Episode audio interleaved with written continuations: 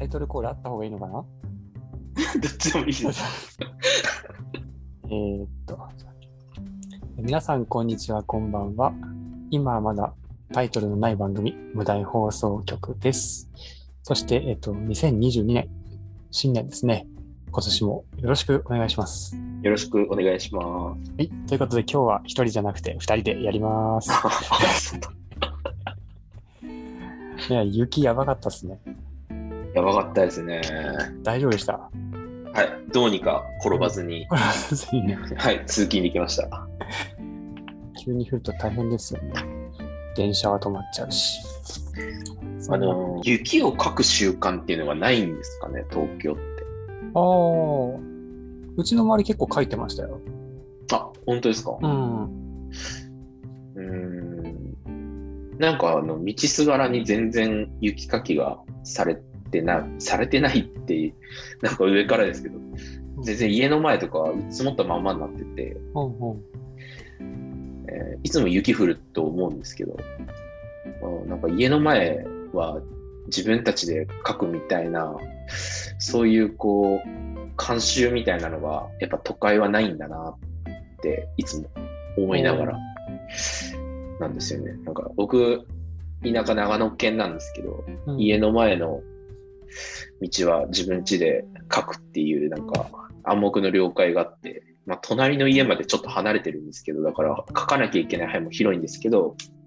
やるっていうのがあったんですけどこっち来たら全然そういうのないんであーと思ってでもさ、どっちかっていうとなんか、関東人からすると、雪なんかすぐ溶けちゃうみたい。書くまでも、な書くまでもないみたいなところはあるんじゃないのかな。僕、南関東で過ごしていることが多いので、うんそもそもそんな積もんないし、うん、残ることがないかなと思うので、ほとんど。なうん。そうかすぐ溶けるからいいっていう感じの考えじゃないのかな。なんか自分なんかはそんな感じですけどね。うん。雪かきは好きなんだけど、あそうですか。今はあれですよ、雪だるまを2つぐらい作りました。よ。えー、いいですね。なかなか降ららないから。そう、たまにしかね、1メートルを超える雪だるまが2つぐらいダダーンって。へえそんな、でも結構いろんなところから集めてこないとなんかあ作れなさそうですね。い家の前のね、公園がね、誰もこう、うん、踏みしめていない雪がたくさんあったので、へえ、うんそれはいいですね。僕の家の近所でもちっちゃい子供たちが早速出てきて、雪だるま作ってました。平和な光景が。そうですね。さあ、年末年始はどうでしたか？私はこの間ちょっと一人ポッドキャストで喋りましたけど、ああ、わかりままあした、あの、いえ、全く何もありませんでした。まああの、まあ実家にはもちろん、あの、奥さんが出産前なんでちょっと帰るのはやめとこうという話になあーでまあかつ、どこかに出かけるという感じでもなかったので、まあ普通にもう家で、近所の神社に初詣だけ行って、うんで終わったっていう感じですね。で、最近、うんあの、Surface のあの Windows のノートの機能を使って、ノート。まあ、あの、えっ、と、まあ、学んだこととかを今まであのボールペンでノートに書いてたんですけど、それをみんなあのパソコンに直に手書きで書くようにしてて、で、やっぱその作業効率というか、あの、場所を選ばず、あの、椅子と机がないとうまくこうボールペンで書けなかったところから、ソファーに肩肘ついて、ちょっと寝転がりながらでも書けるようになったんで、うん。もう自分の中ではこう、なんていうんですか、技術革命みたいなのが起きて、学習意欲も高まり、えー。なんか結構いい感じで、休みの間は、そのノートにいろいろ書いてました。よ読んだこととか？えーっと、休みの間は主にあの、YouTube でいろんなこう、大学の先生とか、なんか、えーっと、なんか議論してるような動画を見て、で自分のわからない部分とか調べたり、えーなんかその先生の言っていて、ええって思ったことを書き留めたりとか、なんかそういう風にして、えー過ごしてたんですけど、何系のせ内容ですか？内容としてはあの、まあ、結構いろいろ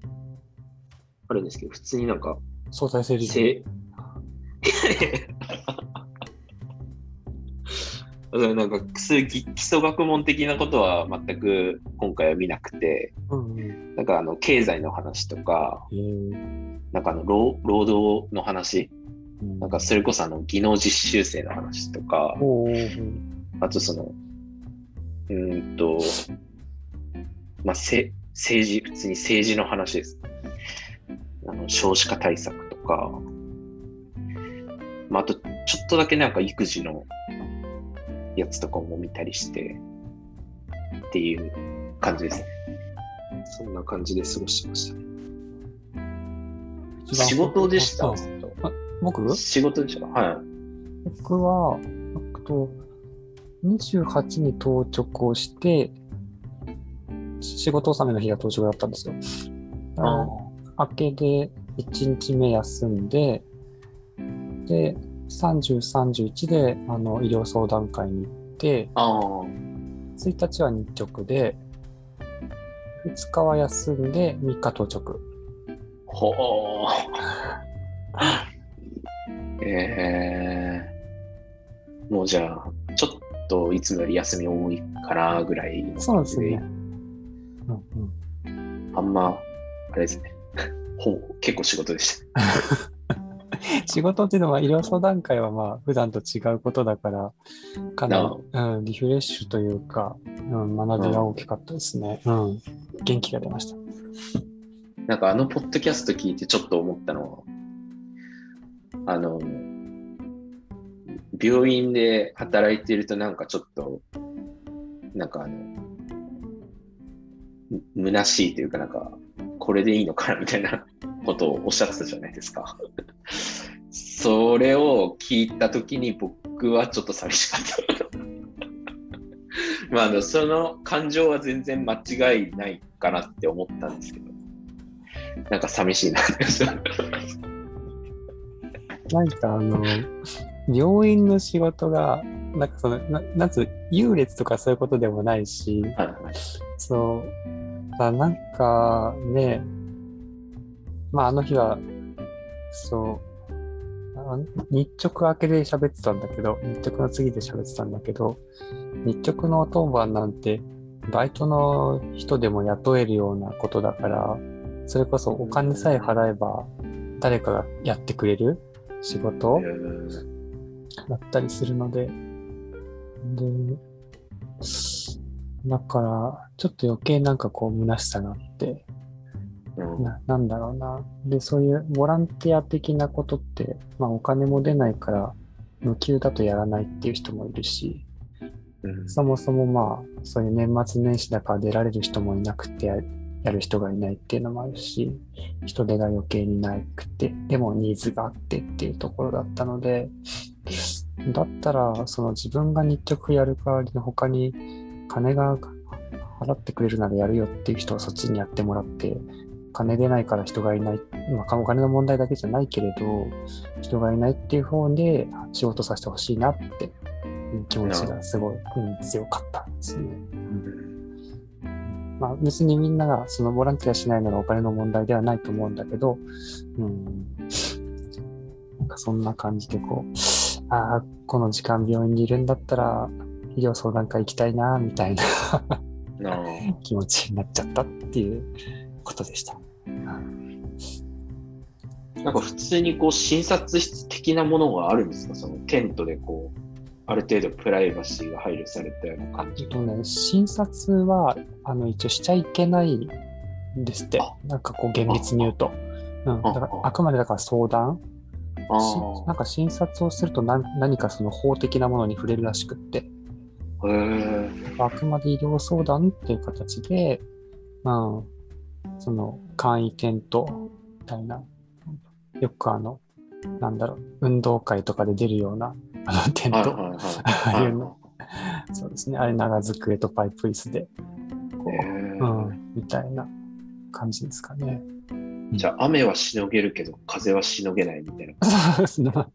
風もちょっと、あの、一応、テント横の幕もあるんだけれど、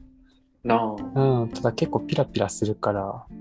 風はそうですね、それなりには防げるけれども、うん、そういう感じですね。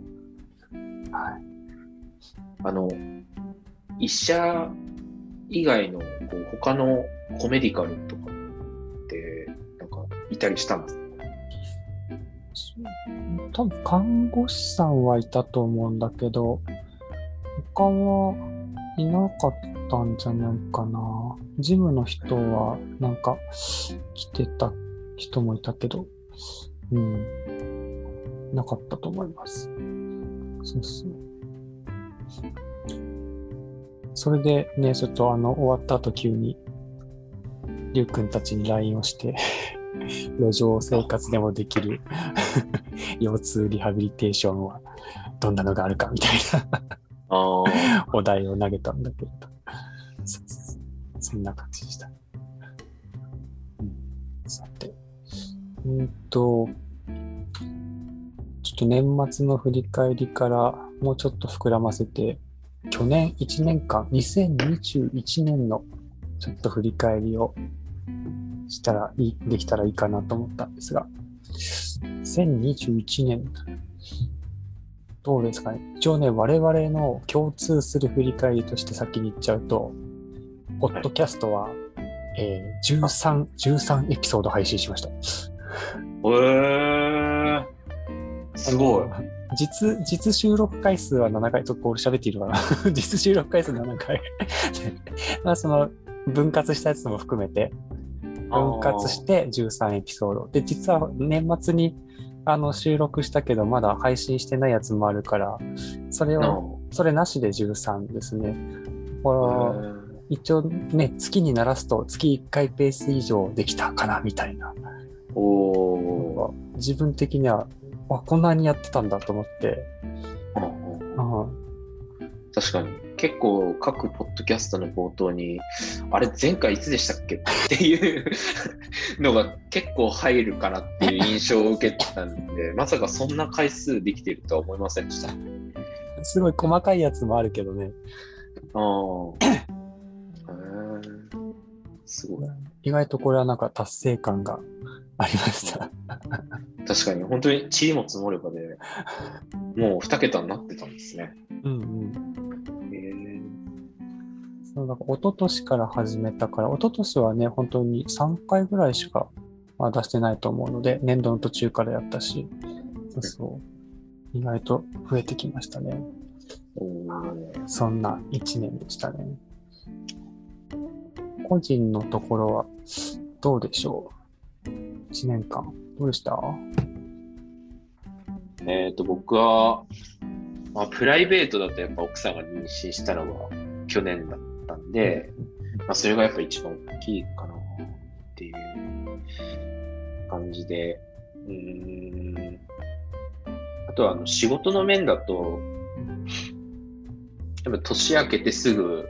あの、ヤフー基金でコロナ、ああそうだね。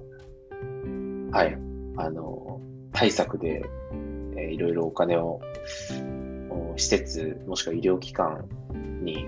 こう、いただけるという、キャンペーンがあったので、それで、ぜひうちの病院でもオンライン面会をやりたいっていうことで、うん、サニーさんと、あと、ヨーヨーさんと、ちょっと相談をさせていただいて、あの、企画書というか、その、書類を用意したっていうのが、去年の初めでしたね。で、それが、あうまく通らなかったんですけど、でもプロジェクトとしては残って、で、どうにか去年の10月か11月ぐらいから、あの、各病棟にタブレットを用意することができて、で、面会の一応こう、手順というか、をこう整備するに至れたっていうのが、まあ、去年の一番自分の中では大きいことだったかなと思います。うん。オンライン面会始まってるもんね。そうですかやってます、ちょっとあんまりよくわかんないです。この間ちょっとほら、感染が下火だったからやってないと思うけれど、うんうん。やってますよね。ああ素晴らしい。うん。サニーさんはどうでしたか？あそうですね。僕結構あの、調べたこととか、なんか、まあその時取り組んでることとかメモを全部エバーノートにぶっ込んでるので、こう1年分のエバーノートを振り返ると結構1年間のやったこととかが大体わかるんですけど、ちょっとそれで今日バーッと振り返りをしてて、やっぱりね、あの、前もちょっと喋ったけど、あの、具合悪くなってから、体調崩して寝込んだ時からの、すいません、笑っちゃって。はい関心事がやっぱり相当影響してて、そう、将来に対するこうなんか危機感みたいなのが出てきて、気候変動とか、子供の貧困、子供の健康格差にやっぱりこう、フォーカスを当てたいなって思ったあたりから、 Evernote のそそれに関するノートがめっちゃ増えてて、バーって子供関係のとか、まあ、相当そこの学習に時間を割いてきたなっていうのと、あと、その今の働き方だけでいいんだろうかっていうところの働き方の疑問に対しても、なんかこう新しい OS じゃないけど、新しい考え方みたいなのをインストールしたいなっていうところで、ソーシャルビジネスについてのあの講座を受けたりとか、あとソーシャルプロジェクトの本を読んだりとかっていうところも結構、うん、大きかったかなっていうところと、あとは、そうだな、取り組んだ学習では、えっと、トラウマインフォームドケアっていう、あの、心的外傷 PTSD 的なもの、そういうトラウマを背景に持ってる人に対する配慮をしたケアの仕方というか接し方みたいな、そういう学習をちょうど1年前ぐらいにあの職場の同僚の人たちと一緒に学習会を作っていて、それが結構自分の中ではあのすごく印象的な学習で、その後もずっとそれがやっぱりつながって生きてきていて、いろんな場面で、それも大事な学びだったなって思ったりとか、そうあとアウトリーチについてもいろいろ文献を調べて、アウトリーチってなんか名前はつか知ってて、なんとなく使ってるけどなんだろうなとか思ってたこととかも、こう深まったり、あとなんといっても学習面では、あの、人申請の資本論がやっぱすごいディープインパクトでしたね。うん、そういったなんかその、いろんな学習をベースにして、とあとは特徴的だったのは去年は病院の外に出た取り組みがやっと広がってきたなっていう感じで、まあ、HPH でのその保育園とか、えー、子ども食堂とか子ども家庭支援センターのインタビューに行ってこう顔のつな見えるつながりが外部と作れたこととかあとはシンポジストにお招きしていただいて登壇することが11月にあってその難民の方のメンタルヘルスの支援みたいな感じのテーマで、シンポジストとして呼ばれ、あの、学会のやつに呼ばれたんですけど、私は初めての経験だったんですが、それもすごいいい経験で、その後もちょっといろいろつながりがあって、シンポジストで発表したことを今度論文にしましょうみたいな話になって、まあ、論文執筆の準備をしてるんですけど、は外に出て、その医療相談会もそうだし、と保育園のつながりで、あの保育園の、まあ、自分の子供が通っている保育園の先生たちにアンケート調査をしたりとかして、その保護者がどんな風に関われるかなっていうことをやったりとかっていうところで、いろいろ病院の外に出た取り組みができたなっていう1年でもありました。コロナがあったからかなりこう、あの気を使いながらではあったけど、それでも振り返ってみると結構出られてたなっていうのが、達成感がありましたね。うん。どうそうだね。あと自分の中で特徴的だったのは、あの、動画コンテンツを結構作ることが増えたなと思って、コロナの影響もあって、こう、学習会とかで集まれなくなったので、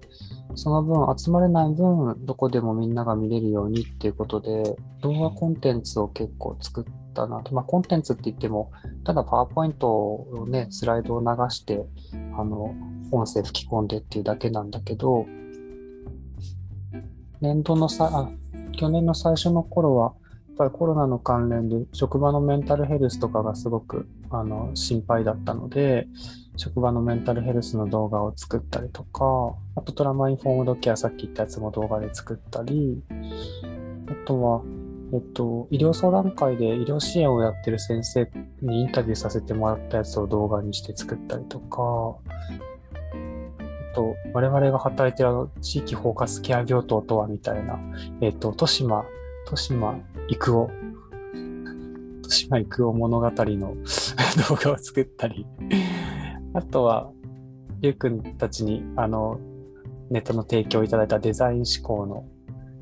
動画だったりとか、ですかね、7つぐらい動画を作っていて、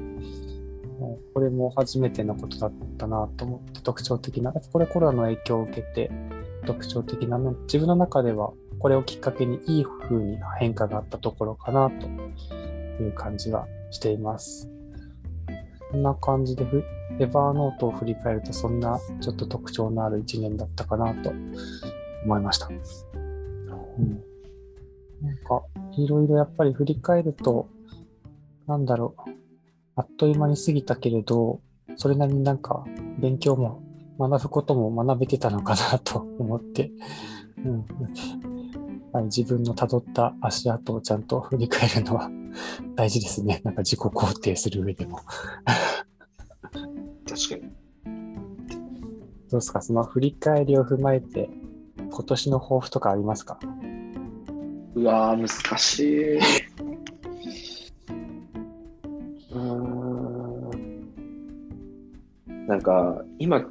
思ってんのが、うんうん、これちょっとしょうもないことなんですけど、うん、前に YouTube か、なんか TikTok かなんかで、あの、麻生太郎さんが、うん。若者が政治に興味を持ってないのは、うん、若者が悪いってよく言われるけれども、それは別に若者が悪いんじゃなくて、うん、若者が政治に興味を持たなくても、まあ、生活できるその国で生活してるんだっていうような話をしてる動画があってたんですよ。うん、その要は政治に興味を持たな、持たざるを得ない、まあ、その、すごい国が不安定であるようなところに関しては、自分たちがこう生活するためにとか生きていく上で、その政治が非常にその切っては切り離せない身近なもので、で、なんだけども、まあ、日本はそういう意味では、あの政治に若者が興味を持たなくても、あの普通にこう学校で勉強して、大学行って、とか、まあ、学校に進学して、就職してお金を稼いでとかっていうのが、まあ、あの、比較的こうできているっていうようなこう文脈で、あの、それは若者たちのせいじゃないんだよっていうような話をしてるのを聞いて、ああ、そういうふうな考えがあるんだって、えー、いうのをかなり前に思ったんですけど、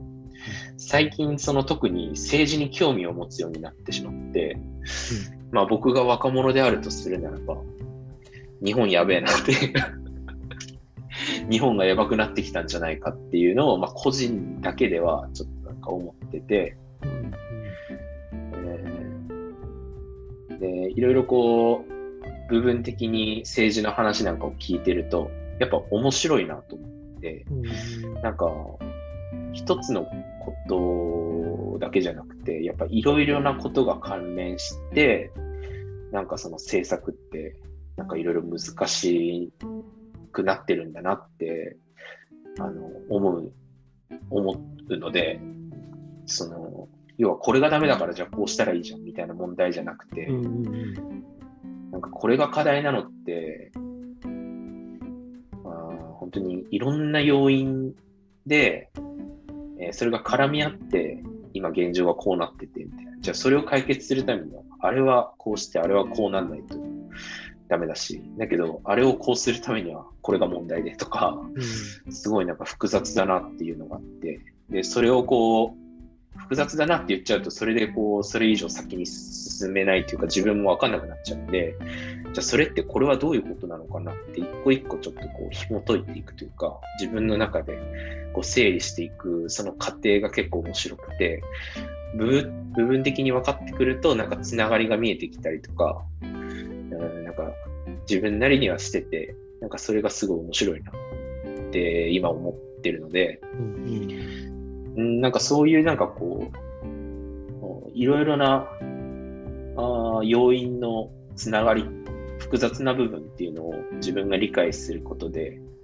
何かこう回り回って、今自分が働いてる環境であったりとか、あ自分が働いてる地域だったりとか、あのそういうところで何かこう、おなんて言うんでしょう、先を見据えて何かこう行動できる部分っていうのはあるのかもしれないなとか思うんで、なんかその学習をさらにちょっと進めていけたらなって思うのと、うん。あとは、なんか、それだけじゃやっぱダメで、なんか自分がやっぱり理学療法士として勤務しているからには、自分が何か行動をするっていう時に、周りからは自分は理学療法士としてしか見られないんで、なのでやっぱり理学療法士として自分がどう貢献できるかっていうその知識や、うん技術の部分も高めないと、いくらこういろんなこと知ってたとしても、その周りから信用してもらえないというか、じゃあ一体何ができるのってなった時に、いや全然理学療法士として何もできませんだと、意味がないというか価値がないので、なのでその理学療法士としてっていう自分の基本的なところもしっかり勉強していかなきゃなっていうふうなことを思ったんで、今年はなんかその、まあ子育てとかも多分入ってきて、どこまでできるかわかんないんですけど、まあ、あのできる範囲で、その両方を学んでいきたいなというふうに思います。なので、それがちょっと今年の抱負になり得るのかなと思うんですが、うんせっかく技術革新が生まれたので、私の中で、勉強のツールが 革命が起きたので、それを使ってちょっと勉強したいなと思ってます。素晴らしい。いやー、ほんとそうだよね。なんかその、まあさっきあの、病院の外でいろんな接続が出てきて、あの、外での活動がやっと始まったっていうような話をちょっとしたけど、まあ、外に出る、出るからこそやっぱり自分の専門性がこう問われるっていうか、うん。うん、いろんな専門職、専門性の他の人と関わるからこそ、で、じゃあお前の柱は何？みたいなところが、逆に問われるなって、やっぱりうん自分も同じことを感じていました。うん。そうだよね。じゃあ、サニーさんの抱負を。あの、すごい、小さいことというか、あの、み、なんだろう、まあ、ある意味マストなんだけど、なことで言うと、私、あの、専門資格の更新を今年しなくちゃいけないので、一応あの家庭医療の専門を持ってるんですが、その更新の年になってしまったので、それを ちょっと頑張んなくちゃいけないというのがまあ一番ミニマムなところで。で、そうですね、その今日、あの、この振り返りをするのに、エヴァーノートを振り返ってたら、1年前ぐらいにちょうどあの、上司との面談をしていて、理事長が面談をしたんで、今、委員長が面談をしたんですけど、その時に言われたことが書いてあって、あの、数十年先を見据えた発言を地域に向かってしなさいみたいな。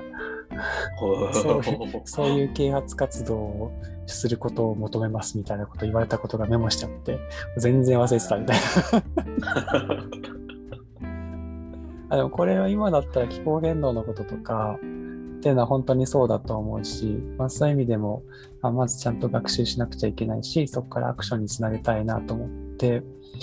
なんか気候気候市民会議みたいななんかそういうのが一応我々の住んでる病院のあの市区町村でもあるみたいで、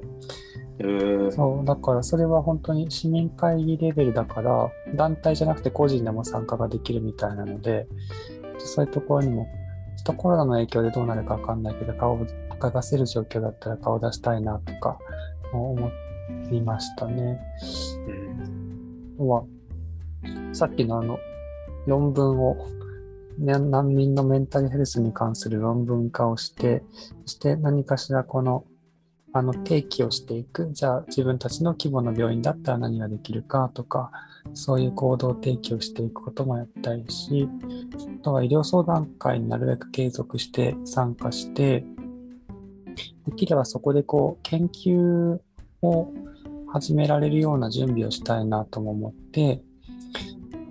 その医療相談会、特にその生活に困窮している方のところにアウトリーチしていくような健康相談、医療相談会で、えー、求められるその能力は何だろうとかいうことも考えたり、あとそこに参加できない人がどうして参加できないのかっていうその参加することの障壁になってることは何だろうかみたいなそういうこともちょっと調べたり、調べるというか、まあ、こうインタビューしてみるとか、要は何とかしてそういうところに行ける人を増やしたいので、何が障壁になってるのかなっていうこととか、まあ、それがちょっと研究になるのかわかんないけど、なんか現状のそういう支援活動をもうちょっと改善するための何か関わり方ができたらいいなとも思ってるので、そのためにはまず現場にちゃんと行って、実地の経験を積んでいきたいなというふうに思ってますね。うん、とやっぱアウトプットの活動としてのポッドキャストを継続する。おお。ね、また、あの、月1回の頻度でできるか分かんないけど、1年間終わったら12回以上は発信できたっていうのを目指したいですね。はい。そんなところかな。うん。じゃあ、そんな感じで今年も1年間やってまいりましょう。はい、はい、よろしくお願いします。よろしくお願いします。